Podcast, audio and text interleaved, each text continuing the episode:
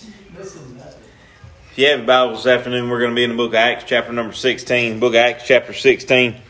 We've been going over on Wednesday nights what it is to uh, to believe and why we believe it, uh, the way that we do. And, and the last couple of weeks has, has been how to lead someone else to Christ. We're told to go out in the world to be a witness, to try to reach the lost, to try to be able to help the lost. And a lot of times we, we don't get a whole lot of guidance why. And, and so using the Bible tonight and, and using God's Word alone, uh, last Wednesday night we went through the Romans Road. Uh, Paul explains it really, really well to the Romans. They uh, heard this past week there aren't many problems in life that you can't solve with James, and pretty much the same is true with the book of Romans but it's all true with the Bible. So tonight we're going to go through uh, a question that is asked here to, to Paul and Silas, and uh, without using a Romans road, and we're going to go through what it means to believe in Jesus and what are the steps immediately following it. Because uh, last week and the week before we talked about how to lead others to Christ. Well, you can lead a horse to water, and if you pull on him hard enough, you still can't make him drink. But once someone believes in Jesus, once they get to that point on their own, once they believe on their own, once they believe for themselves, what's next? How many people get saved and never come back to church? How many have we fellowshipped? How many have we baptized? How many has joined the church by letter? How many in the last 10 years have joined this church, are still on the church roll, and haven't sat in a pew in weeks or months? How many is on the church roll and hadn't been here in years? How many is here on Sunday mornings and don't make it back on Sunday nights, Wednesday nights? It goes a whole lot further than, than just being saved. Being a Christian is, is so much more than being saved. Being saved is the being born part of it. After that is the life. It's, it's the living. It's it's growing. It's it's being a Christian. And to, to be a Christian, you can't just get saved and quit. You, you can't just be born and, and stop.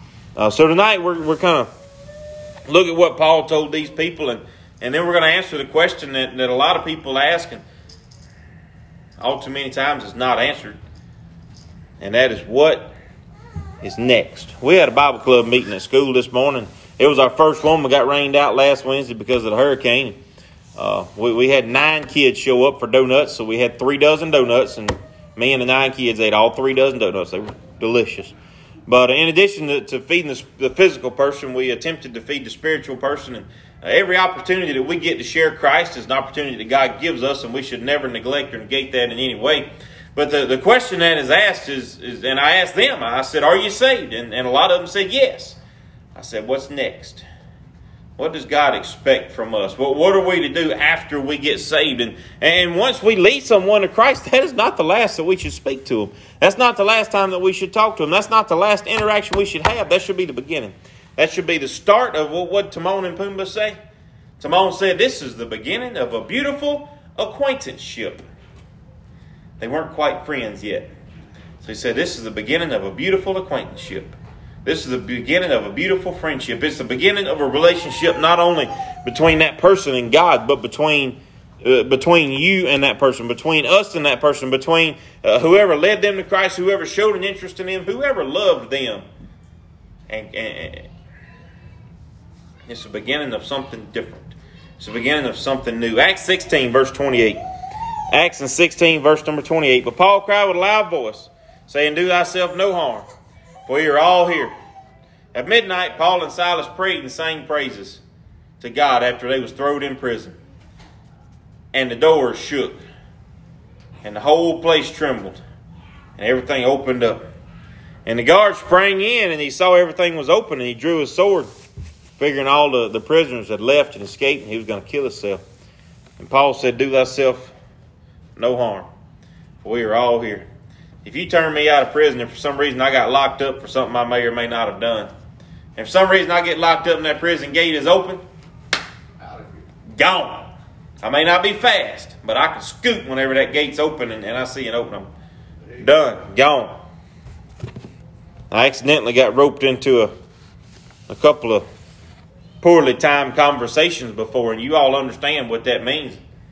You, get roped into a conversation with a person, the first time you see an out, the first time your phone vibrates, the first time something blinks, you see a squirrel, you're gone.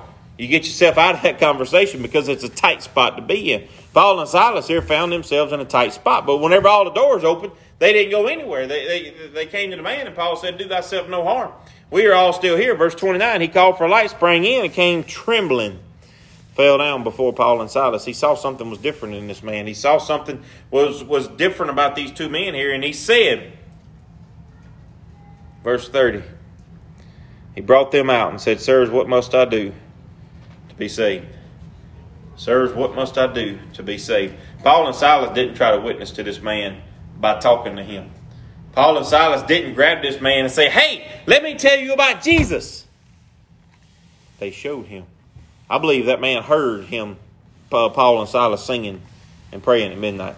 I believe that he noticed that there was something different about that man. And because of that, because of that attitude, it allowed that man to see that they had something that he didn't that they had the Jesus, and, and, and I believe that through their praying and through their singing, he heard about the man named Jesus. He heard about being saved. I believe that the Holy Spirit was working with him. Otherwise, how would he know that he needed to be saved? And he says, Sirs, what must I do to be saved? That next verse is, is absolutely beautiful. And whenever we're leading people to Christ, a lot of times we go straight to John 3.16 and we'll go straight to, to Romans in chapter 10. But here, Paul gave him a simple answer. He said, Believe on the Lord Jesus Christ, and thou shalt be saved. That is it. That is as far as it goes. That is as hard as it gets. Believe on Jesus, thou shalt be saved. That's what he told him. This man believed. They spake unto him the word of the Lord, and all that was in his house. he took them the same hour of the night and washed their stripes, was baptized, he and all his, straightway. Not only was this man saved, this man allowed the word to be preached in his house, and his whole household was saved. This man was half of the beginning of the church at Philippi. He was one half of it. And it all started right here. It all started with Paul showing his Christian belief, showing his Christian attitude, showing his Christian love. And then what is next? What is next? What happens after we get saved? We understand that, that after we get saved that we are considered to be, according to the Bible, newborn babes, that we should desire the sincere milk of the Word. And tonight we're going to look at three distinct things that a person should do immediately following getting saved. And we talked about this in Bible study this morning. I didn't get but about 10 minutes with them, but I tried to share this with them. And, and at school, we have almost all of the denominations that I know of amongst those eight kids. Uh, we at least have the, the most prominent from around here. In addition to that, we had every type of Bible that you could imagine was in there. I don't think any two people had the same type of Bible. But I tried to stress to them that, that in the Bible club, we're not going to fuss over whose church is bigger. We're not going to fuss over who believes what. We're there for one reason, one reason only. We're there for God. We're there to glory and honor Him. We're there to be a witness for Him. We're there to show love to other people. We're there to try to tell other people about Jesus. That part we can all agree on. And that is what is important. And the step after being saved is, is, is what I tried to concentrate on this morning. And the first is, is to be a part of a church. You ever watch that Discovery Channel and you see them lions and they start chasing after them zebu or gazelle or, or whatever it is? I mean, they run them and run them and run them and run them, and all of a sudden the herd goes this way and this one little deer goes this way. What happens? That deer is gone. That deer is done for. Once it gets separated from the herd, it's over. The first thing that, that a person should move toward as a Christian is being baptized into the church of God. Well, let's go read it. Hebrews chapter number 10. If you turn over there. And we're, we're going to do a little flip flopping tonight. So if you have your Bibles, if, if you'll hang on to them real tight, we won't run very far. Hebrews chapter number 10, verse number 24. Let us consider one another, talking about Christians, to provoke unto love and good works. How are we to do that if we're not in contact with one another? You know it's extremely difficult to be a, alone. There's a room in a, a laboratory up in Chicago, Minneapolis, Detroit, one of those big cities up there. Anyway, I was reading about it in a, a study that I was doing. There's a room up there that is the quietest place on earth. They have the acoustic foam all around. They have it hanging from the ceiling. It absorbs every little bit of sound from the outside world that there could possibly be. And sitting in that room, you can literally hear your organs working. You can hear the blood flowing through your body.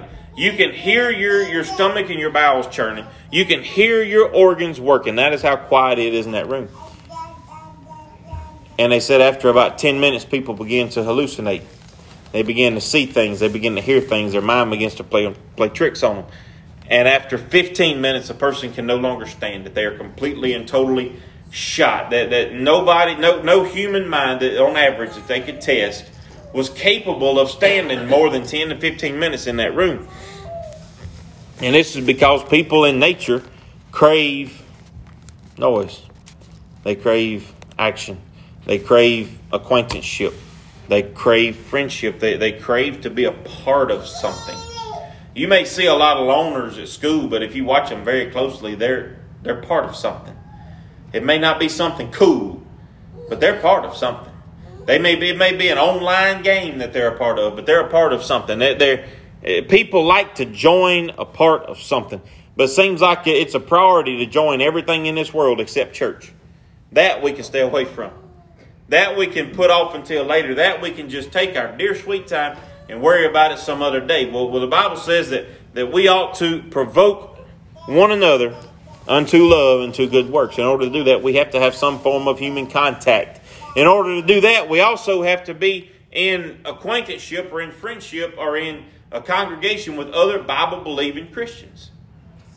Because you're not going to get somebody out in this world that's going to provoke you unto love and good works. It, it, it's, it's very, very, very, very rare. Someone who is not a Christian does not possess the love of Jesus. Not saying that they cannot love, there are a lot of loving people out there that don't yet know Christ, and I wish that they would, but they don't yet know Him. But it's a special kind of love whenever you do get to know Jesus. A special kind of love whenever He enters into your heart. And that's the love that we're to provoke one another toward. To, to love those who can't love us, to love us, those who don't love us, because while we were yet sinners, Christ died for us. He loved us while we were unlovable. And that's the love that we're supposed to show into this world. Verse number 25 not forsaking the assembling of ourselves together. Not forsaking the assembling of ourselves together. A lot of people just jerk that verse right out of there. But that's not all. That's not where that verse ends. That's not where Paul, the, the writer of Hebrews here is, is not where he stopped, or she. We don't know who wrote it. Not forsaking the assembling of ourselves together as the manner of some is, but it tells us what not to do, but it also tells us what we have to do, what we should do, what we are called to do as Christians, but exhorting, encouraging one another. So much more as you see the day approaching. Encouraging one another for what? Encouraging one another in the Spirit, encouraging one another in the Word, encouraging one another to be a better Christian, to be a stronger Christian, to be a faithful Christian, to be a loving Christian, encouraging one another to live for Jesus. That is what is next. In order to do that, you have to join a Bible believing church. There are churches in our community within 20 miles of where we're standing right now that play church. Most of you've probably seen churches or been in churches. I've been in churches that play church. They get together, they have a good time. Every opportunity they get, they cancel church and go play volleyball or something. I'm not saying playing volleyball is bad. I'm saying putting it as ahead of the Word of God, putting it ahead of the dedicated service of God is. I'm not saying that, that having a jungle gym outside is bad.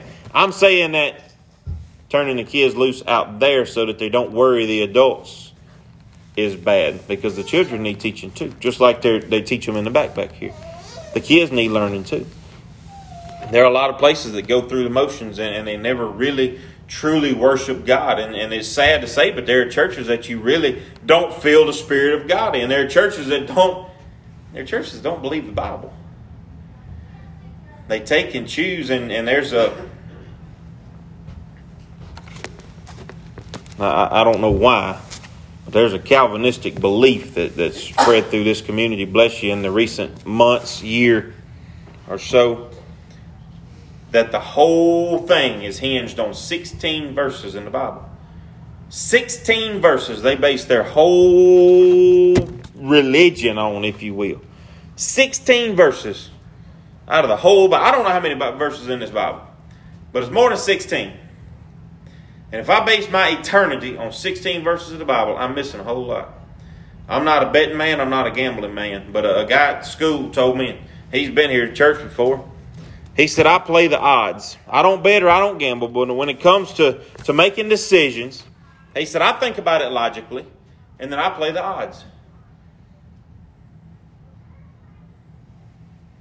The chances that you're going to be right believing, I don't know, a million verses is better than your chances of being right only choosing 16 verses out of this. You can get a lot of things from the Bible if you jerk it out of context, if you pull out a half a verse. But that, that's not Bible. The Bible was put here in, in whole, not in part. The Word of God was sealed in whole, not in part. The Bible says that any man that would take away from the Word of God, that his name, uh, that his name be taken out of the book of life. Any man would add to the, the plagues that are in this book will be added unto him. John said it's it's sealed, it's finished. It's done. It's over. It's complete. And yet, people decide that, that they only want to believe part of it. That they only want to believe the, the good God. God is always good. But our good God also is, is a God of wrath. He's a God of punishment. He's a God of consequence for your action. But a celebration church don't believe that side of God.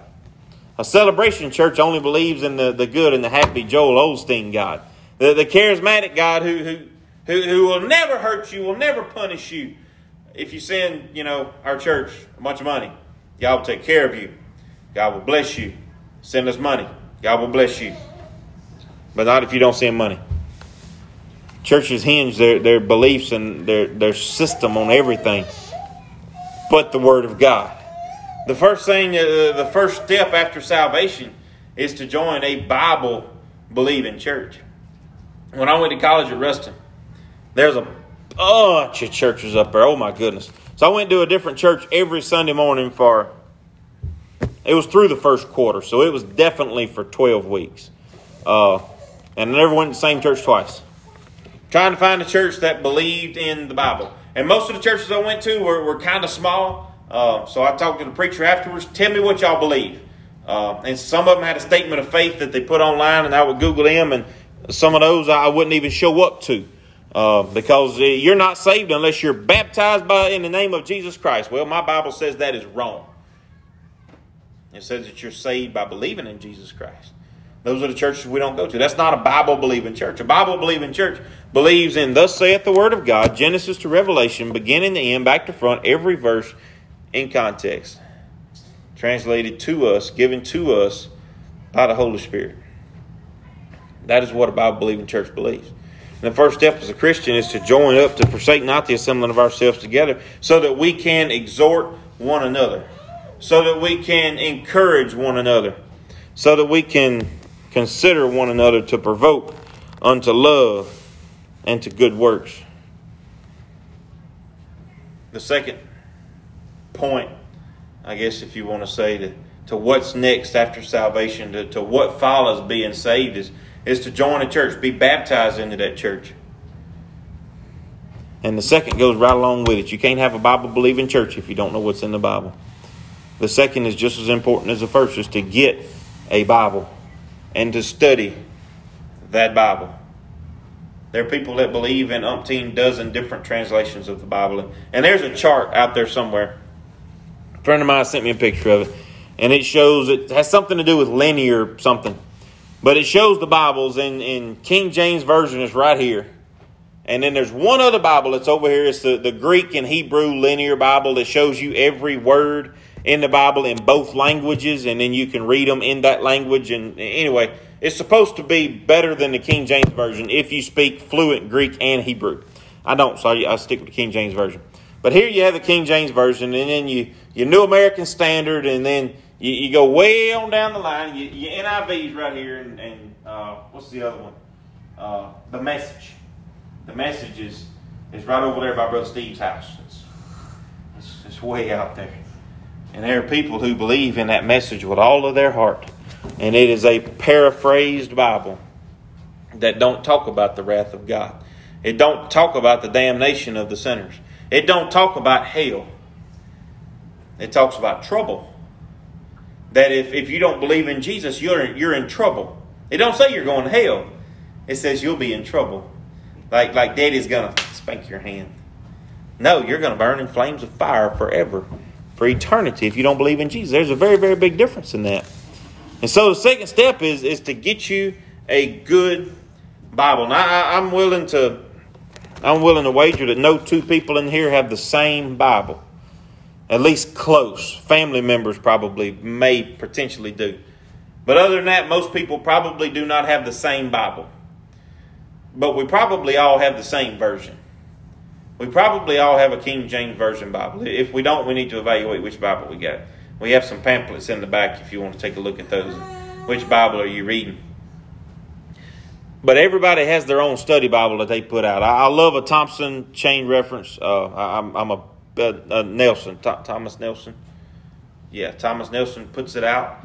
Uh, it's a chain reference Bible. I love it. I have a couple of Scofield. They have my mom has an open Bible. Uh, they have a lot of different study Bibles that offer study materials that goes along with the Bible, and, and that comes right down to what we should do after we we get saved, and we should get and read a true Bible.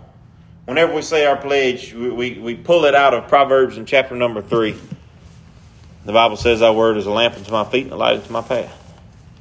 And whenever we pledge here to the Bible with the kids before service, that's what we say. That, that God's word should be a lamp unto our feet and a light unto our path. And how are we to walk through this dark world without a lamp, without a light, without a Bible? And so whenever someone gets saved, and, and I, I give them out at Bible school, at Bible club, we have Bibles back here on the shelf. We have Bibles in all the pews. Whenever someone gets saved, they need a Bible. I believe Miss Marietta gets uh, gets her name put on their Bibles and gives everybody who joins the church a Bible, a good Bible, a King James Version Bible, a true Bible. But but if I take my Bible and I take it home, good Bible, study Bible, I mean good Bible, but I don't ever open it.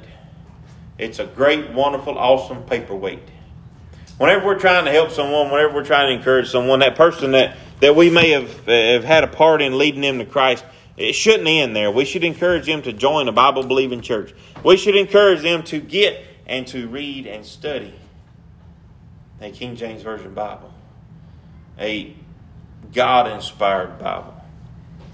Flip over if you would.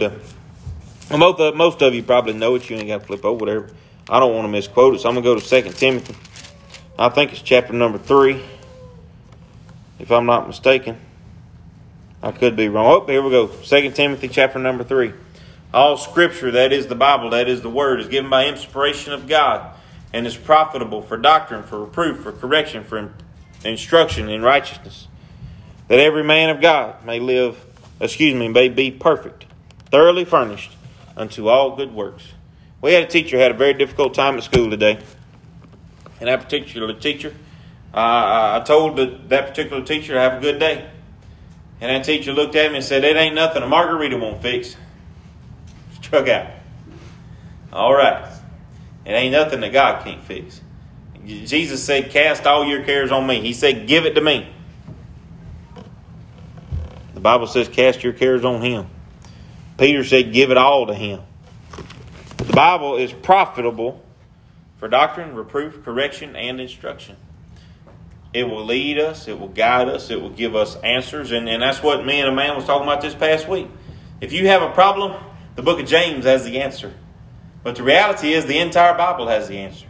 Whenever it comes to growing in Christ, you, you can't do that. You, you cannot mature in Christ. You cannot grow as a Christian. I dare say that you can't be a Christian if you don't read and study the Bible. It is, it is pert near impossible to be a Christian without reading and studying the Bible. How else are we to defend ourselves against the fiery darts of the devil? How else are we to defend God in this world full of people who, who want to do nothing but disprove Him? Paul said to study to show yourself approved. Said to always be ready to give an answer for the hope that lies within you, for the witness that lies within you, for the Jesus Christ that lies within you. And the last place we're going to go, the book of Philippians tonight.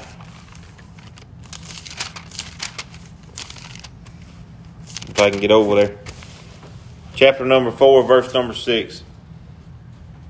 The last thing as a Christian that you need to get started, what's next after salvation, is a healthy prayer life. And I'm not talking about the now I lay me down to sleep, I pray thee, Lord, my soul to keep. That is an awesome prayer to teach a kid growing up. But once they get to the, the, the, the point that they're convicted of their sin and they are saved, they need to pray to God. They need to pray to their Heavenly Father. They need to take their petitions to Him. Well, let's read it. Verse number six Be careful for nothing, but in everything, by prayer and supplication, with thanksgiving, let your requests be known to God. It said not only request, but it said with thanksgiving, being thankful for what He's done for us. How else are we to show our love and appreciation toward God if we don't come to His house to worship Him? If we don't read His Word to defend Him? And if we don't pray, talk, have a conversation with Him? There's no other way. There's no way to, that, that we can grow as a Christian unless we follow what is next after salvation. The Bible says to follow in baptism just as Christ was baptized, to walk in newness of life. Newness of life comes with a transformation, the renewing of our mind, which comes from the Word of God. If we get stuck, if it, I, if we read our Bible without praying, we may miss something. We should pray to God that He help us study, that He allow us to study, that He allow us to study right, that He'll show us that He will He will give us His word. Because you can read these words on a page and they'll be just like reading Huckleberry Finn. There'll be words on a page. But God can allow the Holy Spirit to speak to us through His Word. The last thing I want to mention is if in leading someone to Christ and encouraging someone after they're led to Christ and trying to simply be a blessing to someone, there are two things that they teach us in school to never try to do as a teacher. If we're trying to help someone, if we're trying to encourage someone, if we're trying to be a blessing to someone, as a teacher, as a person, as a missionary, as a disciple, as a family member, whatever it may be, if, if we're trying to help someone, the first thing that we must avoid is controversy. And I'm not saying that we shouldn't speak out on issues. I'm saying that if we're trying to help someone, if we try to do it argumentative, you argue with me, I'm probably going to shut down and not listen to a word you say or I'm going to become very, very, very, very, very defensive.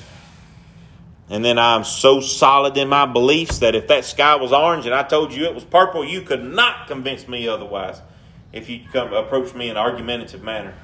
And people that we try to help are the same way. We should approach them in a, a spiritual and a loving manner. Yes, but. I understand your view, but. Have you ever thought of it this way? But let's see what the Bible says about it. Well, I understand this is the way you see it. But have you ever considered this? Being argumentative is a very, very, very good way to distance yourself from a person you're potentially trying to be a blessing to. The last thing is allow yourself to be vulnerable. Allow yourself to be a friend. Allow yourself to love. Allow yourself to reach out. Whatever wall that, that we may build between us and the rest of this world because we've been hurt, because we've been mistreated, because we've been let down in the past, that, that wall's got to go. In order for us to be a Christian, in order for us to reach out to others, in order for us to try to witness, disciple to others, we have to put ourselves out there. It may hurt. It's all for God. Well, we have a verse for song would offer a verse of invitation if someone would have something on their heart